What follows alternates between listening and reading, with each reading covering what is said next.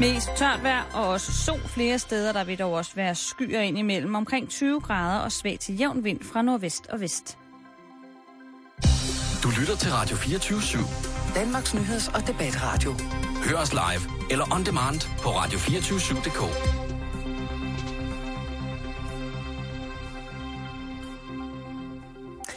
Velkommen til Halløj i betalingsringen her på Radio 24 med Simon Jul og Karen Stroop. Ja. God middag. Er det rigtigt? Nej, Okay. Simon, fordi det er efter middag. Vi er post. Future. Ja. Vi er i år 2046. Jamen, øhm, tak, og i lige måde, Karen. Jamen, øh, det var så lidt. Jeg vil gerne lige sige rigtig, rigtig mange gange tak for alle de rigtig, rigtig fantastiske øh, Facebook-ting, vi har fået fra udsendelsen i går, hvor vi snakkede handicap, tabuer. Øhm, det er mega fedt. Det er vi pissehammerende glade for. Det er faktisk derfor, vi gjorde det. Det er... ja, det er det jo. Altså, altså ikke for at få søde beskeder på Facebook, men det får for, vi jo at, tit. for ligesom at, at øh, altså, prikke lidt til folk, så man måske får en reaktion på det, man laver. Det er fucking i orden. Tusind tak. Altså, vi har stadigvæk ikke fået nogen beskeder med folk, der er sure over, at vi har talt om handicappet. Nej. I må også gerne skrive ind. Ja, men det kan jo være, at det er handicappet, der er sure, og ikke, de ikke kan skrive. Nå ja, så må I sende en voicemail. Ja, hvis de ikke Jeg ved ikke, hvad man gør. Nej, der er mange muligheder for at klage. Men også øh, stor tak til øh, Thomas og Jane, som var telefongæster i programmet. Som var seje telefongæster i programmet Ja. i går. Ja, Det, for øh. Det skal vi, det skal vi virkelig, øh, virkelig huske at takke for. Så det, øh, det er godt. Mhm. Men Karen, Ja. vi skal jo også i gang med tirsdagens program. Mm. Og jeg skal til at starte, jeg vil til at starte med, der skal, vi, øh, skal jeg spørge dig om, hvordan du har det med alternativ behandling. Åh, ja. Det, det kan du altså ikke få et kort svar på. Nej, men, øh, kan, Men- Kan, kan man... Hvor lang tid har du? Jamen altså, vi har jo til klokken 15. Okay. Altså, men er det så voldsomt? Nej, det er det ikke. Altså, kan det man det korte ikke. det lidt ned, måske? Ja, men jeg kan godt prøve. Øhm, I princippet, som udgangspunkt, Mm-hmm. så har jeg det ok med alternativ behandling. Ja. Øhm, jeg har også selv prøvet det. Øh, og nogle gange er det gået øh, fint, og andre gange er det gået virkelig dårligt. Nå, Så jeg har været øh, i hænderne på, på sådan, altså, på kyndige ja, og, og på, kvaksalver. ja, det tror jeg lidt. Ja. Eller i hvert fald nogen, der ikke rigtig havde styr på, hvad de var inde og pille ved, hvis man kan sige det sådan.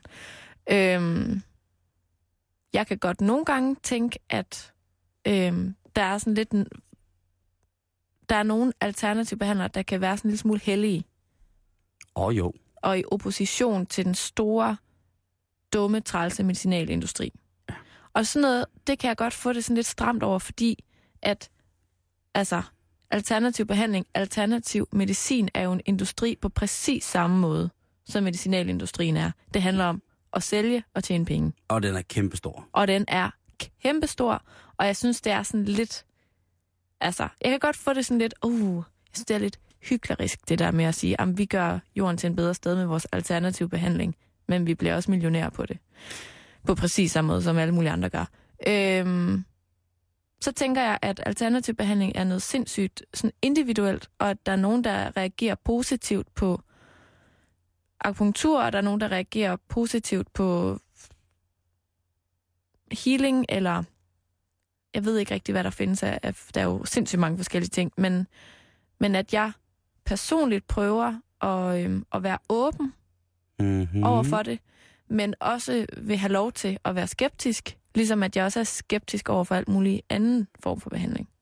Men, men øh, ja, det var den korte version, Simon. Jamen, den er jeg glad for, og den kan bruges. Vi kan jo diskutere det øh, lidt senere i det her indslag. For lige at, at gøre, det, gøre det sådan, hvad kan man sige, for ligesom at, at forklare lidt, hvad det er, Mm. det her alternativ behandling. Hvis man er lidt i tvivl, så er det, som Karen øh, også siger, altså healing, akupunktur, øh, zoneterapi, øh, kraniosakral, kralterapi, øh, homeopati, aromaterapi, yoga er også øh, under, hvis man kigger på, hvad hedder det, den hjemmeside, som hedder øh, srab.dk, som er Videns- og Forskningscentret for Alternativ Behandlings oplysningsside omkring netop alternativ behandling. Fordi der er jo mange ting, som ligesom spiller ind. Øh, for eksempel homeopati. Det er for det første et sjovt ord, Mm. synes jeg. Men det er en behandling med såkaldte homeopatiske lægemidler, som er baseret på mineraler, planteudtræk og dyreprodukter, og som er fremstillet efter særlig homeopatisk metode.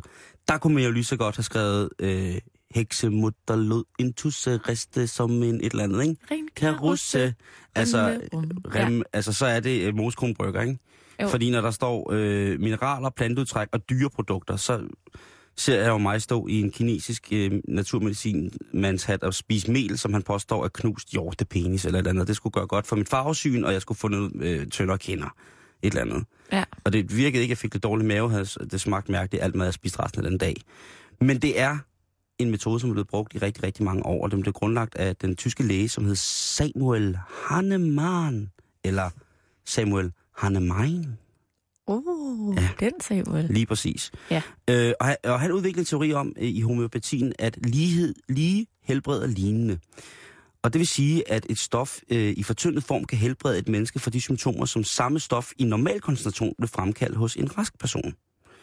Eksempel på det, det kunne være, at øh, hvis man var voldsomt allergisk over for løg, øh, i almindelige koncentrationer, altså en dejlig skive løg på øh, en sildemad for eksempel, Mm. øhm, så vil man skulle behandles med det homeopatiske lægemiddel Allium cepa. Allium, det er den familie, som løg tilhører øh, på latin. Og Altså, så skulle man have flydende løg. ja, i, øh, i en speciel blanding. Okay. Og så vil det ligesom, ud fra princippet om, at lige behandler lignende, gør godt for noget, ikke? Så hvis jeg for eksempel, nu er jeg for eksempel allergisk over for hunde, og min største drøm, det er at få en Shiba Inu tæve, som skal hedde Stabali, så vil jeg skulle måske skulle have, have noget, noget, noget hund, Drik noget hund. drikke noget hund, øh, eller gnide det i øjnene en gang om ugen. En hundesalve. Hvem ved, Karen? Hvem Ja. ved? Øhm, og jeg har aldrig rigtig prøvet det her homøopati på nogen måde, men øh, jeg synes, det lyder... Øh, jeg synes, det, det, for mig bliver det allerede lidt for hokus pokus, men igen, det er individuelt, og fred være og tillykke med dem, der bliver behandlet med alternative metoder, hvor det virkelig, virkelig hjælper og gavner, ikke? Må jeg sige noget til det her? Ja. Øhm, det er bare sådan en servicemeddelelse, som folk sikkert altså, allerede godt ved. Men jeg kan godt selv glemme det lidt nogle gange, at når man kaster sig ud i sådan noget med for eksempel kosttilskud, Mm-hmm. eller det her sådan naturlige, som Ja. ikke er medicin, Ja. og som ikke er kunstigt fremstillet, men som er naturligt. Så skal man bare huske på, at bare fordi det er naturligt, er det ikke sikkert, det er godt for dig. Det er veltalt, Karen. Altså bare fordi det er lavet af brændenælder, er det ikke sikkert, at du kan tåle brændenælder i den koncentration. Øh, og at man altid lige skal fortælle det til sin læge, hvis man starter på et eller andet, også selvom det er alternativt. Din læge siger sikkert, siger sikkert det er skide godt, men det er bare sådan, altså, hvis du begynder på en alternativ behandling, eller kosttilskudsbehandling, eller whatever, som et sideløb til din sådan almindelige øh, lægepraksisbehandling, eller hvad man skal kalde det. Det er ikke så godt. Man skal helst sådan flette det sammen, tror jeg. Det er helt rigtigt. Det skulle først have været sagt i sidst, til sidst. Men nu er det sagt. Ja. Og det er vigtigt. Mm. Faktisk så er der mange, der anbefaler, at man ikke blander behandlingerne. Ja, det har jeg ikke forstand på. Øh, jeg har været inde og læse på forskellige øh, hjemmesider, vores yndlingshjemmeside, øh, blandt andet øh, netdoktor.dk, eller nu dør du lige om net.dk. Mm. Øh, hvad hedder det? Øh, også i, i, i homeo... ho- Jamen, det er virkelig et svært ord. Men det tror jeg med vilje. Ja. Altså, det, homeoterapien, den homeopatiske læren, om det der med, at man kun må bruge et af deres medicin, lægemidler ad gangen. Ja. Og ikke flere. nej. Jeg ved ikke om, øh, jeg håber, at øh, altså, der er nogen, der ligesom kan sige, at det her det virker rigtig, rigtig godt. Så er der kraniosakral terapi. Har du prøvet det? Nej, men jeg kender en, der har. Øh, og det er baseret på, at der i kroppen findes en rytme kaldet kraniosakral puls. Og øh, hjernevæsken, eller cereb, cerebrospinalvæsken, den bliver pumpet rundt i kroppen omkring hjernen og rygmarven med en hastighed på cirka 6-12 gange i minuttet. Det er det informationer, jeg har fundet på sarb.dk.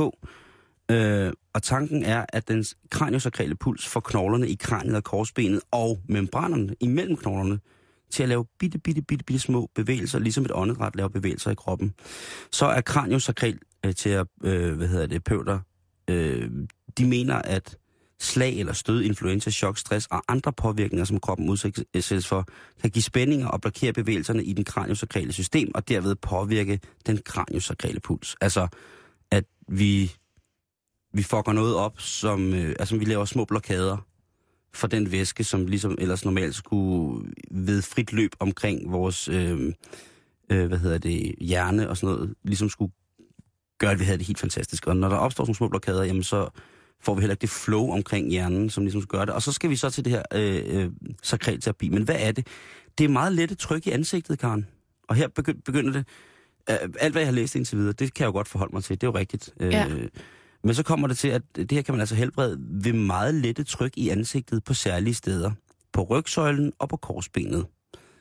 Så begynder kraniosakralterapeuter at fjerne spændinger og blokeringer, så den kraniosakrale puls igen er optimal. Altså, det er noget, det er øh, blevet beskrevet på hjemmesiden som om, at trykket er så hårdt, som hvis et papir rører din hud.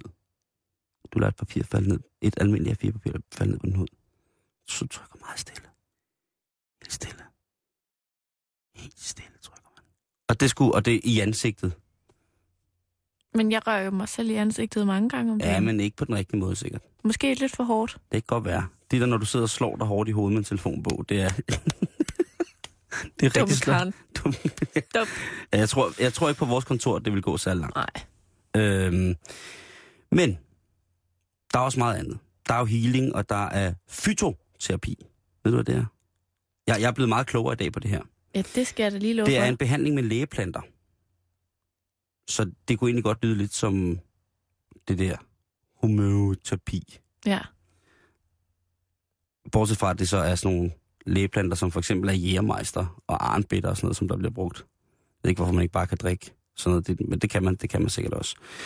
Øhm, men jeg kommet rigtig i tvivl på grund af det her. Øhm, jeg har noget sukkersyge, som jeg bokser med, Mm. og øh, det er noget med overvægt og rygning og sådan nogle ting og sager. Og aller, min allergi og min høfeber, den har jeg øh, i mange år været afhængig af at skulle tage astmaspray og få hormon, binyrbark hormonindsprøjtninger og sådan nogle ting og sager op til pollensæson og sådan nogle ting og sager. Men der har jeg en periode, øh, da jeg var helt lille, der blev jeg sendt til akupunktur af mine forældre. Så har jeg holdt en pause, hvor jeg bare taget medicin, og så er jeg så begyndt på det her akupunktur igen. Mm. Og jeg har prøvet nogle fors- forskellige alternative behandlinger. Men jeg vil sige, altså, at akupunktur for mig, den er helt sikker. Ja. Og det er altså det her med nålene, hvor man ligger, det, det kender alle. Øhm, og jeg kom til at snakke med en kammerat om det, fordi han har fået taget det, der hedder en Vega-test. Som er en test, hvor man måler kroppens evne til at optage næringsstoffer og udskille affaldsstoffer. Er det en alternativ test, Det er eller en er det en alternativ almindelig test. test? Det er en alternativ test. Okay. Men folk, altså man bruger sådan et smart udseende apparat til det, og nogen tror altså, det er en evidensvidenskabelig, lægevidenskabelig, sådan godkendt metode. Det er det ikke. Det er det langt fra. Nå. Det har intet med det at gøre, vil kyndige læger sige. Øhm, jeg skrev til min øh, kammerat, som er speciallæge øh, inden for astma og allergi, og så skrev jeg til ham, hvad det der var for noget, og, og jeg fik en meget øh, jeg fik meget konkret og ikke utvetydig tilbagemelding på, hvad Vega-testen var. Mm. Og det var noget i retning af, af Circus Somarum, tror jeg, beskeden var. Okay. Øh, og det sjove er, at øh, en, en af vores fælles venner, som ligesom havde, han øh, var ret overbevist om, han har fra sin egen læge fået at vide, at øh, han nok var allergisk over for gluten og laktose. Altså en, en mælke, øh, mælkeallergi, populært Mhm. sagt. Og så glutenallergien jo, som nogle mennesker bare har. Ikke? Jo. Og der var han så, han går meget op i det her. Han er sådan en af dem, der som, som synes, at hele medicinalindustrien, de skal brændes ned. Ja. Så han gik op til, hvad hedder det, en, øh, og betalte i, jeg synes det var lidt dyrt, for at få sådan en Vega-test. Og så fik han nogle råd med hjem, og det første, der sker natten efter, han har fået de råd, det er, at han begynder at pisse i sengen. Og det er jo, ikke- og det er jo ikke særlig sjovt. Nej. Øhm, og det holder sig ved, ja, det kan jo ske for alle, at man lige øh, tisser lidt i sengen gang imellem. Jo, Og bevares. det er sket. Ja, men øh, det fortsætter så lidt i nogle dage.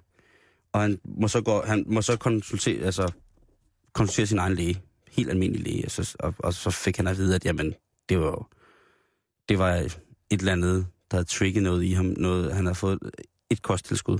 Ja. Det var vist nok det, det var. Et eller andet, der gjorde det. Og så blev han rettet ind af lægen, og så sagde han, det der Vega-test, det, øh, det er altså ikke, øh, det er ikke sådan helt godkendt i forhold til Sundhedsstyrelsen. Fordi så vil det jo være så, det der kendetegner en alternativ behandling, det er, det er nogle ting, som vi i det almindelige sundhedsvæsen ikke sådan umiddelbart bare kan få støtte til, eller sådan er officielt godkendt, er på hospitalerne. Øhm, der er så mange hospitaler, som er begyndt at bruge for eksempel akupunktur eller andre former for terapier, for eksempel øh, i, i, hos fødende kvinder. Øhm, øh, så, så jeg går ud fra, at der er en, en gråzone et eller andet sted. Men, men tit og ofte så er der sådan noget med, at når, hvis folk gerne vil lægge en varm sten på min ryg, sådan så at min bygningsfejl den udligner sig, Ja. så, så kunne jeg ikke gøre andet end at ligge med, med varme sten på ryggen. Jeg har prøvet nogle forskellige ting. Er du nogensinde blevet healet? Ja. Hvordan var det?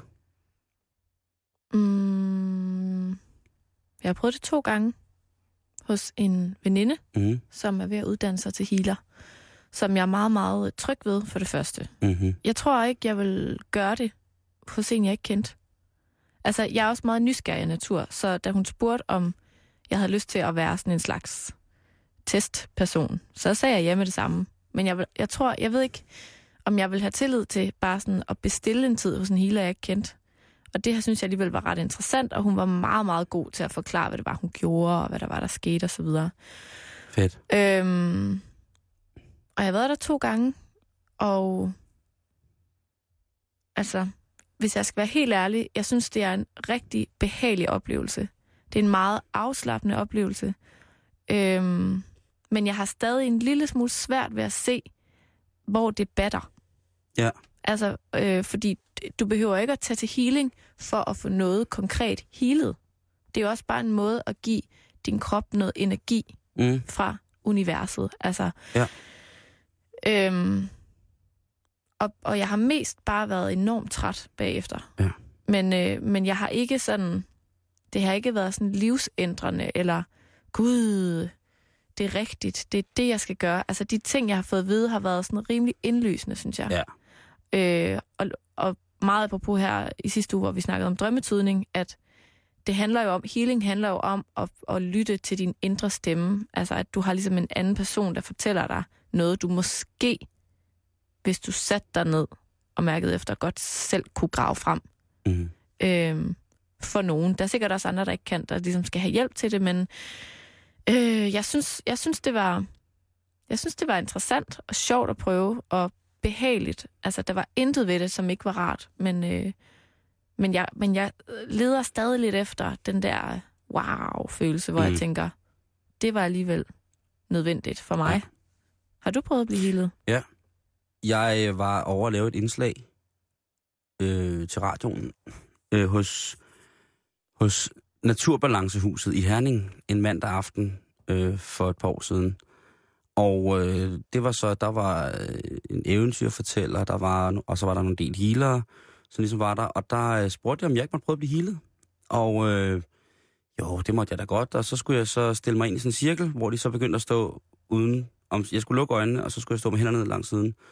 Og så begyndte de sådan... Mm, altså sådan helt øh, langhåret Jeg tænkte, ej, nu, nu er der nogen, der skal tage, tage sandalerne af og tage kondiskoen på og gå den anden vej. Fordi det her, det er, det er noget bagl. Og de blev ved og blev ved, og, og så, hvad hedder det... Og så da de stoppede, så var det sådan, nu må du gerne øh, åbne øjnene. Og så åbnede jeg øjnene, og så det eneste, jeg lagde mærke til, det var sådan, at jeg svedte ret kraftigt. Mm. Men det gør jeg jo nogle gange. Øh, Men det var sådan i, i, i en vintermåned, og det var ikke specielt varmt i den der hal, vi, vi ligesom sad i. Og, og sveden bankede af mig. Og så kommer der sådan en gut hen, øh, som snakker lidt mystisk dansk.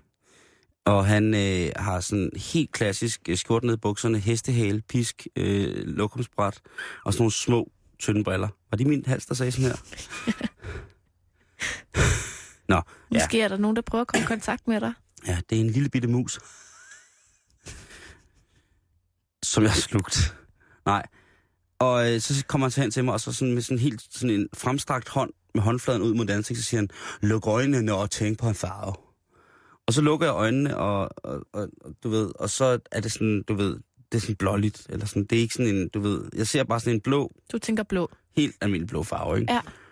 Og så, så, så siger han jo, så siger han, ah, det er blå, det er godt. Og, og så bliver jeg sådan lidt, ej, ah, hokus pokus, ikke? Hvad nu det for noget? Og øhm, jeg synes ligesom, der er gået to-tre minutter, ikke? Der er gået 25 minutter. De healede mig i 25 minutter.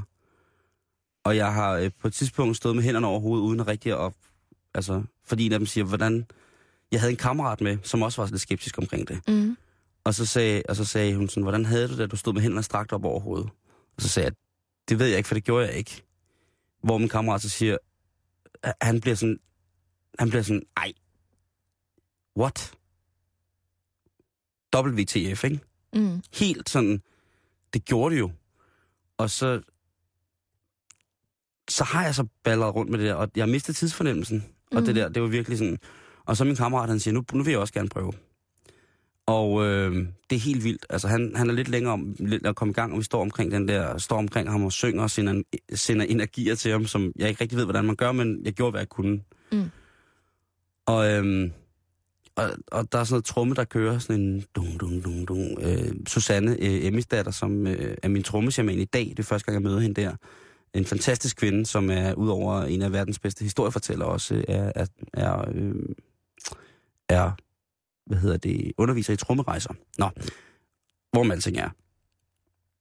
Min kammerats arm begynder også at hæve sig op over hovedet, og der sker noget det samme, og det med farven, og, og vi kører hjem, og vi overnatter i Fifi, og sådan i løbet af natten, så er det sådan, jeg skal og have noget drik. Jeg er vildt tørstig, og, og jeg får altså kværnet det meste af sådan to halvanden liters flasker vand i løbet af nat. Og det samme gør min kammerat. Og da vi vågner næste dag, så for det første vågner vi alt for sent. Og så har jeg det bare sådan, jeg har så ondt i hovedet. Altså jeg har det som om, at jeg, jeg har tømmermænd. Ja. Øh, men det kan jeg godt være nu, det har jeg ikke. Og så skal jeg tisse helt vildt, så går jeg ud og tisser, og så stinker mit pis altså som, altså, øh, sådan noget maling for tønder. Det, den er helt gal, ikke? Jo. Og så begynder jeg at blive sådan lidt, det, var, det er ikke fedt det her. Og min kammerat har fuldstændig det samme, ikke? Det der med, at han kommer tilbage og har været, været i bad, og hvor han også har tisset, hvor han siger, at mit, mit pis var ravgult, og det lugtede simpelthen af, jeg ved ikke hvad. Ja. Så et eller andet sted, måske fordi vi gerne ville have tro på det også, men det, det, det var bare sådan, det var den alternative behandlingsmetode, jeg ligesom har været tættest på, hvor, som ligesom var op i mit hoved hokus pokus. Men hvad, hvad fik I ud af det? Altså, var- det, lugtede jeres tis så, fordi det var, I blev renset, eller affaldsstofferne forlod kroppen, eller... Jeg havde det som om, at bagefter der havde det som om, jeg havde været til boksetræning i fire timer. Altså da jeg vågnede næste morgen. Jeg havde det som om, jeg var tømmermænd, jeg var tung i hovedet, jeg havde ondt i ledene, jeg var sådan helt, altså jeg var helt smadret. Men det jeg, det, jeg leder efter, er bare, hvad er det godt for? ved jeg ikke noget om. Susanne sagde, øh, vores hende shamanen, som ligesom var øh, forestod den her seance, hun sagde, det er helt naturligt første gang, men det, der er godt ved det, det er, at øh, jamen, I var sikkert helt vildt tørstige, og jeres tis lugter ikke så godt, øh, og I har været trætte. Mm. Og det var vi. Altså, vi var høvlede, vi havde det, vi, altså, vi, vi brugte en hel dag bare på at gå en stille tur, og så have sådan øh, mærke efter i led og sådan noget. Det var, det var, det var en sindssyg voldsom oplevelse. Jeg ved ikke, om jeg tror på det nu. Ja. Øh, eller om det var noget, et eller andet inde i hovedet, der gjorde, at jeg ligesom skulle have det sådan. Eller, men det var bare ret vildt, at vi to kom to øh, gutter, som tænkte, det er hokus pokus og tralalej. Og så blev vi straffet, altså efter begge to er blevet healet og har mistet tidsfornemmelsen. Altså, jeg kan også sige dig, altså, en af de største grunde til, at jeg ikke havde noget imod at lade min veninde hele mig, Mm-hmm. det er også fordi, at jeg er fuldstændig overbevist om, at hun, hun kan et eller andet. Mm. Jeg har tit oplevet, hvis vi har siddet i, i en sofa sammen, Ja. der har ikke været andre mennesker, så har jeg fået sådan nogle chills fra hende. Altså, hun er bare øh, ekstremt nærværende Mm. i, i dit selskab, og hun kan, altså, hun har en fuldstændig vildt øh, veludviklet intuition. Så, så, øhm, så jeg, er ikke, jeg er ikke i tvivl om, at hun kan et eller andet. Men, men jeg, jeg skal måske bare øh, nogle flere gange, før at jeg sådan kan mærke, hvad det er, det rykker ved. Altså det der, det var min første gang, og det var, det var helt, øh, helt mærkeligt. Jeg har siden været på sådan nogle historiefortælleraftener med Susanne, og jeg har været til vintersolværv og sådan nogle ting, og så det har været, det har været rigtig, rigtig fint, og det har jeg som sådan ikke noget med alternativ behandling at gøre, men, men det, er, det er spændende, og, øh, og om man skal bare huske, øh, huske på det, som du sagde til at starte med, det der med, at øh, det gør ikke noget, at man har sin læge med på sidelinjen, når man går i gang med det her. Mm-mm. Øh, og man skal passe på med at blande tingene sammen. Ja, og man må godt være en lille smule skeptisk. Man må godt stille spørgsmål. Prøv at høre. Jeg synes, man skal være skeptisk. Så Altså- skal du også ved din egen læge jo. Hvorfor skal jeg have den der nål igennem, det ved jeg ikke, Øjet. øjet nu? Ja. Ja. Eller hvorfor skal det der, de der skinner spændes fast? Men øh, det var alternativ behandling. Man kan gå ind på, hvis man gerne vil vide mere om det, og hvis man er i tvivl om noget, så er der en fantastisk, øh, fantastisk hjemmeside, som hedder srab.dk. srab.dk. Det er Videns- og Forskningscentret for Alternativ Behandlings hjemmeside. Gå ind og kig på den, hvis det er, du er i tvivl, og øh, husk, at det er, jeg tror sgu, det, det, det er sgu så individuelt, som noget kan blive med det der lidt mærkelige øh, øh, alternativ behandling. Mm. Mm. Det, er, det er vel så alternativt, som man vil gøre det et eller andet sted. Jeg har drukket 80 øl. 81. Jeg har drukket 81 øl. Og nu skal jeg hjem. Til dig. Det her er Halløj i betalingsringen på Radio 24 Det er blevet tid til en øh, omgang lokalnyt. Juhu! Vi skal ud i Danmark. Simpelthen. Yes. Øh, vi starter øh, med en lille historie om, at en vestjyde har sat en skulptur til salg. Nå, Og det er ikke bare en hvilken som helst skulptur. Det er faktisk øh, den lille havfru, som vi kender den heroppe fra øh, Lange Linje her i København. lille søster. den store fede klammehavfru Ja. hedder den. Hun er lidt stor. En stor ja. pige, ikke? Nej. Sidder og ryger. Øh, det er simpelthen, altså det er fordi, de her to skulpturer, Ja. de har samme ophavsmand, nemlig kunstneren Edvard Eriksen. Og den lille havfru, som nu er til salg, er Ja. altså ikke den lille havfru. Nej. Det er det ikke. Øh, men øh, er som sagt skabt af samme billedhugger og er lavet af bronze og står på en lille sten af granit. Og i flere år... Hvad? Jeg, jeg vil bare gerne vide, hvor stor den er. Fordi hvis, hvis det er sådan, sådan en lille... sådan en sten på størrelse med en krydderbold, og sådan en lille... Tænk, hvis det er sådan en souvenir, man har købt, da man var oppe og se den Ja. lille havfru. Og så har bildt folk ind, at...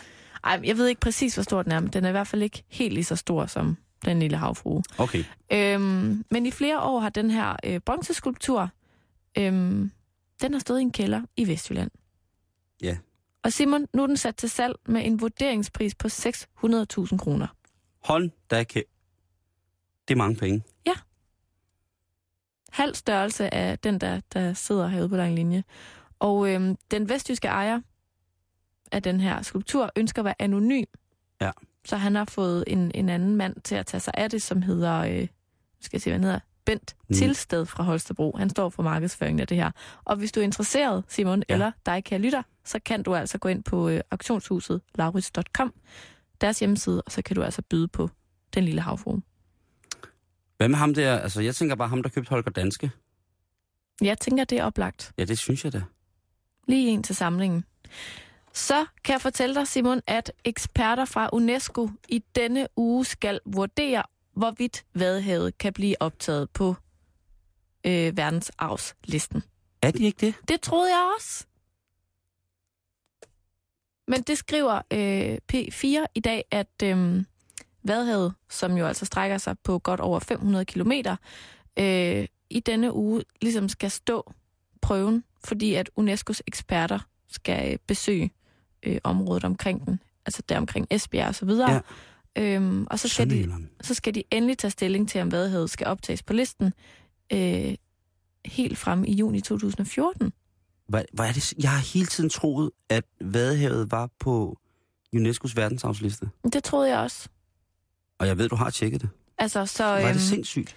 så, så det er i denne uge, at det foregår, at øh, ja, de her eksperter fra UNESCO skal tage stilling til det. Slut. Øh, slutningen på Lokalnyt i dag, det bliver en tur til Bornholm. Oh. Ja, og det skal handle om befolkningstallet på Bornholm, og det ser rigtig, rigtig sort ud. Så det her er lidt en opfordring til alle om at flytte til Bornholm. Ja. Hvis de har lyst til det. Må, må jeg godt lige sige noget? Ja. Jeg har lige fundet en artikel her. Øh, på den her North Sea. Øh, og der står der, at den 26. juni 2009 blev Vadehavet udnævnt til verdens naturarv af UNESCO, og kan nu nævnes i samme åndedrag som de verdensberømte naturvidunder Great Barrier Reef i Australien, Grand Canyon i USA og bla bla bla. Jamen, jeg forstår det heller ikke. Jeg forst... Kære, vi, vi har jo verdens bedste lytter. Ja. Er der ikke en af jer, kære lytter, som gider forklare os, om Vadehavet er på verdens naturarvlisten, eller om den er blevet taget af, fordi at... Er den blevet diskvalificeret? Ja, har den fået det gule, gule Ja. kort? Har den fået ostmad? Har den været på en liste om at blive optaget? Har den begået øh, en verdensnaturarv straffespark, øh, som be, be, bevidner X-tegnet i håndbold helt ud af hallen? Skal man godkendes hver fjerde år? Hjælp Altså, jeg, jeg beklager i hvert fald rigtig, rigtig meget, hvis, hvis jeg har sagt noget i radioen, der ikke passer, men jeg stoler blindt på P4. Det, det, det er også derfor. P4 Syd, Jeg jeg skal jo bare komme med nogle dementier, fordi Ej, jeg jeg flere det- gange har sagt... Altså, jeg ved ikke, om du kan huske øh, det der med... jeg har øh, selv sagt det før. Jamen, for satan. Om det er ikke til at finde rundt i Satan. det her informationssamfund. Men kære lytter, hvis du ved noget, så skriv ind på vores Facebook-side. Og så lover jeg, at om ikke andet, så følger vi op på den på torsdag. At, at, ja, vi kan ikke, gøre det i morgen. Ikke i morgen. Nej, det bliver mærkeligt. Hvad hedder ikke særlig frægt? Nej, ja. Er det? Jeg siger kun tidevand og bukake, og så siger jeg ikke mere. Okay, fair nok. Godt. Men som sagt, afslutningsvis, så skal vi en tur til Bornholm, fordi at øh, der er en ny prognose fra Krovi, som viser, at Klippeøen vil have cirka 3.270 færre indbyggere i år 2025 i forhold til i dag. No. Jo, og det er faktisk en nedgang på 8 procent. Ved du, hvad gennemsnitsalderen er på Bornholm lige nu? 72. Cirka. Eller... Ej, nu ved jeg ikke, nu skal jeg lige... Altså, mine dejlige venner, Jonas og Anne, bor jo derovre, ikke? 35. Gennemsnitsalderen på Bornholm lige nu, den er 45,8 år. Ja, det er sløjt nedadgående. Og øh, eksperterne, de vurderer, at den i 2025 vil være 49,8 år. Og det er lidt skidt. Kan man ikke begynde at tælle rovfuglene på rovfuglcentret med? Jo. Det synes jeg, du skulle gøre. Altså de unge, Ja, dine, dine uler. ja, de er meget, meget unge. Ja. Det nytter ikke noget at tage havørnen med, som jo er lige så gammel som mig. Nej. Ja, Casey. Mm. Ja, den er jo... Øh, hun er jo ligesom dig. Ja, fuldstændig. En soulmate. Men det var altså lige en øh, omgang lokalnyheder. Der er en øh, lille havfruefigur, figur måske så meget sagt, skulptur til salg. Så skal eksperter fra UNESCO måske vurdere, om Vadehavet skal med på verdensarvslisten. Men, altså, jeg, jeg, jeg, jeg sidder jo her. Hvis jeg er lidt fraværende, Karen, så er det, Ja. fordi jeg simpelthen er gået på min datamat. Ja, okay. Ja, ja, nu er jeg øh, inde på UNESCO's verdensarvsliste simpelthen. Øh, hvor jeg ligesom kigger på, øh, på hvad det er. Øh, verdensarvsområder i der Danmark. Øh, Jamen, jeg forstår det ikke. Jamen, prøv at høre, det- nu- nu står- P4. nu står der altså her på, øh, på, på Wikipedia og verdensarvlisten, verdensarvlisten. Det er en anden liste. Er det Ja. den, vi skal på? Ja, nå, det Ah, okay. UNESCO. Øh, øh, hvor er I dumme. Nej, hvad hedder det? øh, Vil du lige høre, hvad der er på UNESCO's verdensarvsliste i Danmark? Ja. Jelling-monumenterne, Jellingestenene, Gravhøjene og Jelling Kirke. Kronborg, Roskilde Domkirke. Yes. 4.000! Og så er der Vadhavet. Ej, men jeg forstår Ribe det Amt fra Skaldingen over Varde, Esbjerg, Ribe, Tønder til Nordholland. Til Holland. Er det et nyt område af Vadehavet, der skal godkendes? Altså, der står her, nu læser jeg højt, måske finder vi en afklaring på det nu. Ja. UNESCO's eksperter skal under besøget blandt andet besøge Tøndermarsken, Dierne, Rømø, Nationalparken, Skallingen og have møde med de lokale borgmestre fra Esbjerg, Fanø, Tønder og Varde. På, på, nu er jeg her på, øh, nu kan du bevidne UNESCO's verdensarvsliste i Europa. Jeg scroller ned, jeg viser dig Bulgarien, Ja, jeg viser dig Kypern, og jeg viser dig Danmark. der jo allerede. Ja. Jeg forstår det ikke. Prøv at, kære lytter, undskyld, at vi, vi spiller jeres tid med research for åben mikrofon. Ja. Det er Vi- meget, meget, meget, meget beklageligt, men ja. vores, vores tvivl omkring det, fordi vi begge to har sagt det så mange gange, Ja, og frygten for, at vi har løjet for jer, er, er ubærlig. Ja. Og den vil føre til en opus dei-lignende form for selvstraffelse, hvis det er, at vi har ført jer bag lyset. Vi skal beklage. Vi skal. 20 piskesmæld hver. Og så den der om låret. Den silicie, var det ikke Ja, hed? jo. så bliver jeg Silas. Ja. Nå, ikke flere lokalnyheder i dag. Tak for det, Karen. Velkommen. Karen, vi har været på festival i år. Mm. Øh, to kan jeg i hvert fald øh, skrive under øh, på, jeg har været på i år. Øh, også sammen med dig. Smukfest 2013, det der før i tiden hed Skanderborg. Og så Roskilde Festivalen. Ja. og det er jo sådan en, en musikfestival, men der er jo også heldigvis andre festivaler. Og øh, det er sådan, at øh, i USA for eksempel, der har man en bacon festival. Vidste du det? Selvfølgelig Nej. skal det være USA. Men man behøver ikke at tage helt til USA, fordi at den er også på Island. I Reykjavik. Der har der også øh, Bacon Festival. I USA, der har man siden 2000 øh, afholdt øh, hvad hedder det, den internationale officielle Bacon-dag på Labor Day. Og det er altid den øh, første mandag i september måned. Og det er der så nogen, som ligesom har tænkt var en god idé at fejre, eller at, at hylde endnu mere, så der er blevet i, øh, i hvad hedder det, byen Des Moines i Iowa, staten Iowa, så er der blevet lavet det, der hedder Blue Ribbon Bacon Festival, som løb af staben for første gang i 2008. Og der var opbakningen okay. Der blev solgt 200 billetter sådan hen over en længere periode op til festivalens begyndelse.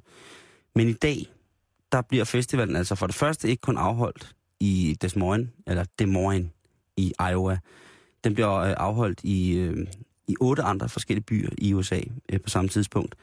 Og øh, i hoveds, hvad kan man sige, ophavsstedet til Bacon Festivalen i Des Moines, der blev der revet 4.000 billetter væk til Bacon Festivalen på 40 minutter. Wow. Og øhm, det har jo været sådan en festival, man har tænkt, jeg kunne godt tænke mig, det, det er jo selvfølgelig også pisse amerikansk, ikke? At hylde noget. Øh, så nej, fordi det er, bacon er fantastisk. Men sidste år, der gik festivalen øh, international øh, ved Mhm. mm-hmm. at etablere en ben af festivalen på Island i Reykjavik. Okay. Yes. Det var et sjovt sted, ligesom at... Og jeg tænker, det, øh, den er det til. ikke der, Tina Dickow er flyttet til? Jeg ved ikke, om, øh, om de er tilbage i Danmark, faktisk. Hende og Hel Helgir. Godt ud, god udtale, tror jeg. Helgir. Helgir. Helgir Man Ramsmundsdottir. Hvad skal det der med? Helgir. Helg- Nå, hvor? Nej, på, til sidst. Helgir. Nej, nej, nej. Helgir. Helgir. Åh, oh, Ja. selvfølgelig. Du er meget bedre til islandsk end mig. Tak. Det, det har aldrig været nogen hemmelighed. Men sammen med det islandske baconlav, Ja, der stiftede, som findes i virkeligheden. Ja. Okay. det findes, øh, og der, øh, der gik de sammen i topmøde med det øh, amerikanske bacon-repræsentativ. Altså dem, som står for festivalen og står for at afholde den her internationale bacondag. Og øh, det blev gjort så godt og grundigt, at, øh, at de repræsentanterne inde på Bacon hjemmesidens øh, ligesom internationale faneblad, hvor man ligesom kan se, hvad baconen, øh, hvilke dage og øh, hvilke steder i verden, der ellers bliver øh, fejret bacondag. Mm. Der blev der beskrevet, at de øh, ligesom havde haft gang i, øh, at den her internationale bacon-traktat, den går meget, meget, meget kort og kontant ud på, at man skal fremme brugen af mere bacon og fremme brugen af bedre bacon. Og det blev så fejret ved hjemmelavet bacon, øh, rullet omkring valkød og valspæk, og så blev det skyllet ned med på Island. Brændivin. Brændivin. Brændivin. Og det beskriver de amerikanske svagpisser som værende The Black Death. Nå. For jeg tror, de har fået... Øh, det ved jeg ikke. Altså, etiketten er jo sort på den originale brændivin, som du... Du har jo altid en flaske brændivin stående. Ja, og på kontoret. Ja. ja. Hvis der nu skulle komme... Hvis Tina nu skulle komme forbi, Jeg venter og stadig. Helgir Helgir. kom forbi. Øhm, så det er altså noget, som man skal tage meget, meget seriøst. Og jeg synes, at man godt kunne tage det seriøst i Danmark. I Danmark, der har vi jo en, en, øh, en, en forplejningsfestival, som starter i næste uge her i København. Den starter faktisk den 22. Mm. Som jo er øh, Copenhagen Food Festival. Og der skal jeg lige love dig for. Der, øh, jeg Der- ved ikke, Der er ikke meget bacon på den det, festival, det, er der det, det tror jeg måske ikke, der er. Ej, bacon, det er lidt ydt. Det er sådan lidt primitiv spise. Hvis du sidder derude, kære lytter, og ved om Vadehavet er med på øh, UNESCO's øh, hvad hedder det, verdensarvliste, og kender til en baconklub i Danmark, så lover jeg dig, at hvis du skriver ind på vores hjemmeside og kan fortælle om de to ting på en gang, så ringer vi dig op i morgen. Øhm, og det er facebook.com betalingsringen. Men altså Copenhagen Cooking i næste uge, det øh, er ikke Food Festival, Copenhagen Cooking, øh, den kører, og der er altså mange forskellige ting, man kan komme til at prøve. Man kan komme til at prøve at lave mad, man kan se, hvordan... Kan man prøve at lave mad? Ja, øh, og man kan se, øh, man kan gøre det sammen med nogle kendte mennesker. Oh, ja. okay. Øh, Tim Vladimir, Mm. Han ruller ærmerne op. Altså Tim Vladimir. Vladimir. Han er jo elver. Dim Vladimir. Han Øhm, har også noget flot hår. ja, det har han i hvert fald. Der er børnemad, man kan lave mad af overskudsvarer. Det er faktisk meget sjovt, at hver, dag, eller hver dag vil der blive lavet øh, fra, øh, fra Dansk Fødevarecentral. Deres overskudsvarer bliver der lavet en kæmpe, kæmpe biksemad på Vesterbro i København. Øh, så der kunne man måske øh, kigge forbi. Og, Mm. øh, det er sådan en moderne måde at skralde på, ikke? Jo. Øh, lær at komme ting på flaske. Jeg ved ikke, hvad det skulle være. Børn, hunde, saft, juice, musk. Lav din egen musk. Dit noget tøj. Ja, det, er- jeg, det, det er svært for mig at se. Her Men- er en flaske, her er så- en trakt. Og så skal vi jo i gang med det der nordiske madhelvede igen. Altså, Ja. den kører jo for fuld gardiner. Ja. Altså, jeg tror Strandkål. minimum. Og stranden. Ja. Ja, sp- Hvad, hele Vadehavet. spis sand. Ikke? Ja, lige præcis. Verdensravlisten, den bliver, øh, den bliver spist i næste uge. Ja. Bæredygtig mad og så fremdeles. Det er meget, meget, meget moralsk og etisk korrekt. Den festival, vi holder i København, ikke? Hvor man kan sige, Bacon Festivalen er måske lidt mere sjov, men også en, synes jeg, en nødvendig opposition, hvis den kom i Danmark. Altså, det vil være så fedt at lave Altså kun bacon. Altså det, er jo, det er jo noget af det, som vi øh, dansk fødevareindustris eksport har levet højt på i mange, mange år. Det er jo bacon. Ja. Jeg tænker på, om det er amerikanernes svar på krabsegilde. Kræftkalos i Sverige, hvor man bare spiser sig ned i krebs. Det er det ikke. Fordi hvis man går ind på, øh, på hjemmesiden for, hvad hedder det, øh, for det her bacon, så kan man altså se, at øh, der er seriøst mange konkurrencer for det første. Det er amerikansk. Så er der smagstests, der er kvalitetstest, der er øh, retter, øh, kun af bacon, men så også selvfølgelig retter baseret på øh, bacons smag og flavor og sådan nogle ting. Altså det er, det er rimelig stort. Mm. Øh, jeg, jeg har en mus i halsen. Jeg ved simpelthen ikke, hvad det er, Karen. Det gør ikke noget. Nej. Det må du gerne have. Øh, du, gider du ikke tage den vand, der står derovre Jo. dig? Jeg synes måske bare, at man øh, også godt kunne have en bacon festival i Danmark. Og findes den, så en lighten os, fordi det er, øh, det er noget, jeg synes, jeg synes er rart. Og selvfølgelig fred være med alle de mennesker, som også skal til Copenhagen Cooking fra den 22. august til den 1. september. Simon, det var ikke så længe, så er der kommunalvalg 2013. Det er den 19. november, at vi alle sammen skal finde ud af, hvem vi skal stemt ind i vores, hvad skal man sige, byråd og sådan noget, ikke? Ja. Jeg er fuldstændig vildrede. Ja, og det er et valg, det er ikke nogen hemmelighed, der har det med at blive temmelig meget overset. For eksempel sidste år valg i 2009, så oplevede vi herhjemme i Danmark øh, den laveste valgdeltagelse i 35 år. Mm. Så der er noget, der tyder på, at når det handler om folketingsvalg, så er vi vilde med at stemme, men når det handler om kommunalvalg, så gider vi simpelthen ikke. 65,8 procent af danskerne stemte sidste gang. Ah, det er ikke så meget, vel? Og Simon og dig, kære lytter, Mm-hmm. der, Får vi skæld der nu? ikke stemmer. For du stemmer jo aldrig. Nej, men jeg siger bare, at når man undlader at stemme, især til en sådan nærdemokrati, så svækkes folkestyret. Du må godt sætte musik på Jeg, nu. jeg skulle lige til at... at, Har du noget musik, jeg der passer? Ja, Ej, det okay. passer måske ikke så godt. Mere sådan trone. Det har jeg ikke. Ej, jeg har kun mand, der snakker Nej, men jeg mener det faktisk lidt. Ja, Og du så har kan- også ret. Og så kan det godt være, at der sidder en lytter derude eller to, der tænker, jamen jeg kan ikke den 19. november 2013. Jeg kan ikke den dag. Nej. Der er nogen, der planlægger meget langt frem. Michael fremtiden. Falk er på besøg og ved at skrive en roman. Ja, jeg er til alternativ behandling et Ja. eller andet sted, ikke? Jeg blev healet. Men så er det heldigt, at du allerede fra i dag, tirsdag den 20. august, har mulighed for at brevstemme til kommunalvalget. Det synes jeg er skide godt. Og du behøver faktisk ikke engang at forklare, hvorfor. Nej. Altså, du behøver ikke at have en dårlig undskyldning for ikke at ville stemme den 19. Det kan være, at du er lidt overtroisk og ved, at hvis du stemmer på den 19. november 2013, så går jorden under, ikke? Ja, så vokser der et fly ud af munden på dig. Den forklaring kan godt være lidt svær. Ligesom at overbevise nogen om, er rigtig og så videre, ikke? Åh, men jeg synes, man skal prøve. Men det behøver man slet ikke. Nå. Man kan godt bare få lov at brevstemme. Og så kan det godt være, du tænker, hvordan foregår det? Altså, jeg har personligt aldrig selv prøvet at brevstemme, for eksempel. Mm, skal jeg lige huske? Altså, har du et bud? Jeg sidder og tænker på, om jeg nogensinde har brevstemt. Mm, det tror jeg ikke, jeg har. Så det, det ved Det jeg skulle ikke. være før krigen. Ja, men der er... Øh... Ej, Ja.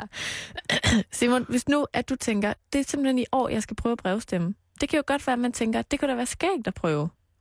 Man behøver jo ikke at have det ligesom mig, fordi jeg elsker at stemme. ja, jeg prøver Karin, Det jeg- der ned og i den der lille det der prøverum med et gardin, og så skal man Ja. ja. sætte et og kryds, så tager man og så, alt tøjet af.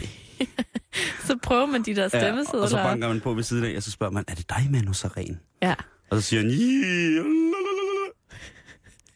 så siger Manu, Wow. hvis man banker tre gange på Manu Sarens dør, så siger han. Og så stemmer man god aften, på en anden. kus min kobra. Ja. Ja. Øhm, nej, men det man gør, det er, at man møder op på øhm, et hvilket som helst borgerservicecenter Ja, eller et andet brevstemmested. Hvad det er, ved jeg ikke. ja det Men det kommer jeg vi ind på senere. Okay. Øh, pas på. Det er brændivinjer! Åh, oh, Simon. Ja, jeg prøver lige at fortsætte med at læse her. Er det fredag nu? Nej.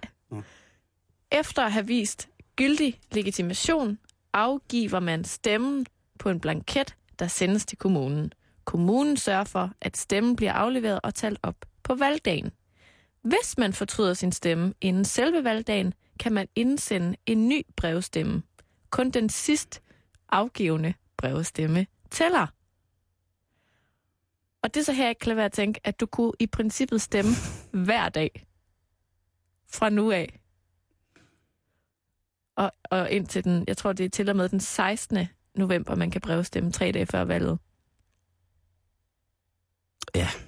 Altså, det... Så altså, i dag stemmer jeg på, det ved jeg ikke, man ved jo ikke rigtig, hvad for nogle partier, der sådan stiller op, og hvad for nogle lister osv. endnu. Men i princippet, så kan du stemme, jeg tror, det er sådan noget, er det 65 dage, 65 gange endnu, inden der bliver kommunalvalg. Ja, så kan man ligesom prøve af, hvad man synes, der, der ligger rigtigt. Hvad føles rigtigt? Det ved jeg ikke Var det nu, godt, at sætte, Nå, var det godt at sætte krydset der, eller... Jeg troede, det var et spørgsmål. Nå, nej, overhovedet ikke. Det var øh, en tanke. Men altså, man kan stemme, som sagt, øh, ved borgerservicecenteret, eller så hvis du er indlagt, så kan du stemme fra sygehuset. Du kan stemme fra plejehjemmet, hvis du bor der, eller din beskyttede bolig, ældreboliger, øh, kvindekrisecentre osv. Ja. Øh, indsatte kan stemme fra fængslet eller arresthuset. Man kan ansøge om at stemme i eget hjem, hvis man er syg eller dårlig, eller har dårlig førlighed. Ja. Og er man i udlandet, kan man brevstemme på de danske ambassader og konsulater. Det synes jeg egentlig er, er rigtig, rigtig fornuftigt. Ja. Det er jo også lidt at imødekomme sofa, sofa-generationen, ikke? Og det er jo meget det, man gør. Det er jo meget det, man Men- gerne vil. Men et eller andet sted, så er det jo også det der med, hvis man er så... jeg har jo, må jeg med skam i stemmen sige, nogle venner og veninder, som siger, jeg gider altså ikke gå hele vejen dernede for at stemme. Nej, men det er noget fint. Øh, ja, ja, men de er også nogle, der, der brokker sig over ting, de ikke ved, hvorfor opstår. De, altså, de kan brokke sig over ting i ekstrabladet, ikke? jo, altså, jo, okay. Lad det gå. Så, øh, så det der med, at man så alligevel skal yde noget aktivt. Man skal sikkert også bruge sit nem idé. Åh, oh, ej, men så, så, Så kan du godt det hele jo sammen. Ja. Og øh, der, er, øh, der er altid nogle ting, kommuner er rigtig, rigtig langsomme til. Ligesom alle andre arbejdspladser, så er der altid noget, kommuner er rigtig, rigtig, rigtig, rigtig langsomme til. Øhm, tænk nu, hvis en af de ting, at de var langsomme til i din kommune, kan lytte, var at tælle stemmer op, når man skulle brevstemme. Og der var noget, der var bortkommet. Og hvor stor fejlmarken må der være, og tør man ligesom stole på, øh, at alle stemmerne kommer frem, og er det rigtigt, der er sådan nogle ting at sige? Altså, der er en risiko for, at din stemme bliver erklæret ugyldig, hvis du for eksempel stemmer på en person, som slet ikke stiller op. Ja. Jamen, det, det er jo også med, altså nu bor jeg bor på Frederiksberg, Ja. midt i København, ikke? god, gammeldags, konservativ kommune. Ja. Altså hvis man skal brokke sig over noget, øh, hvis der bliver brokket sig over noget til, til lokalpolitiske møder eller forsamlinger i Frederiksberg, så er det sådan noget med, hvorfor at der ikke er en ekstra, kommet en ekstra hundebøjle ned foran øh, to, tobaks- og viktuale forretning, ikke? Altså det er, øh, åh, altså det er virkelig, øh, det er meget sjovt at bo midt i det. Øh, men lokalpolitisk, det der hvor jeg bor, er det en rådbutik. Det må sige, at jeg bliver, Hvordan en rådebutik? de lokalpolitiske partier er simpelthen så dårlige til at øh, forklare og følge op lokalafdelingsmæssigt på, hvad der er, der foregår, og hvad der sker, når der har været nogle møder, som i virkeligheden kommer til at påvirke alle de borgere, som er, er bosat i kommunen. Det er meget svært, om man får i hvert fald slet ikke noget ud af at kontakte rådhuset eller øh, de forskellige parti. Øh, man kan jo skrive til de forskellige partier, lokalpolitiske partier. Øh, Mm, de forskellige rådmænd. Ja. Og øh, det er noget, man kun gør et par gange, så gider man ikke bruge tid på det, fordi man ikke får noget svar. Øh, og det tror jeg måske er kendetegnende for, for... Det er en meget sjov diskussion, det her, fordi jeg diskuterede det med en kammerat på Skanderborg på Smukfestivalen for to uger siden, Mm. hvor vi diskuterede kommunalvalg, hvor vi ligesom, han bor i en kommune, som ligger lidt øh, nord for København. Og der var diskussionen om det der med, hvad får man egentlig at vide? Hvor meget skal man egentlig... Øh, altså på, på, på national plan, der får vi jo hele tiden alt nærmest at vide om, om, om hvad der foregår. Ja, næsten for meget, ikke? Næsten for meget, ikke? Og øh, så når det så kommer til det lokalpolitiske, som egentlig er det daglige, den, det, det, det, det jeg, jeg plejer at kalde det husholdningspolitikken, der skal få tingene til at virke i det daglige, hvor man ligesom, ja, det, det er simpelthen noget, øh, ja, man er mildest ikke særlig godt hjulpet, hvis man prøver at finde ud af, hvad man skal sætte sit kryds ved, for at give øh, ja, folkestemmen øh, en, en hård bred røst i den retning, som man selv tror på, ikke? Men man kan også vente om at sige, at det er jo lige præcis argumentet for, at man skal engagere sig i lige præcis det her kommunalvalg. Jo, det er rigtigt. Og sætte sig ind i, hvad det er for nogle kandidater, der stiller op, og sætte sig ind i, hvad, hvad de repræsenterer, og så for guds skyld stemme. Altså, hvis, Mm. mm. altså det der med at sige sådan, jeg gider ikke det der politik, så jeg stemmer ikke. At det er sådan, det, det er sådan, det er lidt misforstået. Mm. Fordi ved at melde dig ud af det, og ved ikke at bruge din stemme, så sker der jo ikke en skid. Og det kan jo heller ikke passe, at man skal kun kan læse om lokalpolitisk aktivitet i andre kommuner i ens egen, på lokalaviserne på internettet, eller hvis man i, finder en gammel avis i sommerhus eller sådan nogle ting og sager. Men må nødvendigvis, synes jeg, også kunne lære noget af de andre lokalpolitiske foreninger, som der er rundt omkring i, i kommunerne, i- tilhørende det parti, man nu gerne vil stemme på. Gør de noget, som man kan bruge, som man kan foreslå som borger, eller omvendt? Mm. Jeg, jeg er øh, i, i syv sind, og jeg vil egentlig... Øh, jeg tror faktisk, jeg vil prøve at brevstemme. Ja. Men også, øh, vil også kræve øh, noget af mig selv, for ligesom at øh, komme ind i det. Altså, jeg skal lige skynde mig at sige, at Mhm. mm-hmm. søfolk kan stemme fra skibet eller fra havanlæg. Og at hvis man ønsker at stemme fra hjemmet, altså dermed hvis du var dårlig eller ikke kunne komme uden for dit hjem, så skal man ansøge sin kommune mellem den 22. oktober og den 7. november 2013. Og hvis man vil læse mere om kommunalvalget, så kan man gå ind på den mest kedelige hjemmeside, der findes, som er kl.dk. Ja, men prøv at, jeg vil, man kan sige meget om. Kommunernes Landsforening, men de gør ikke meget for at gøre det her emne sexet.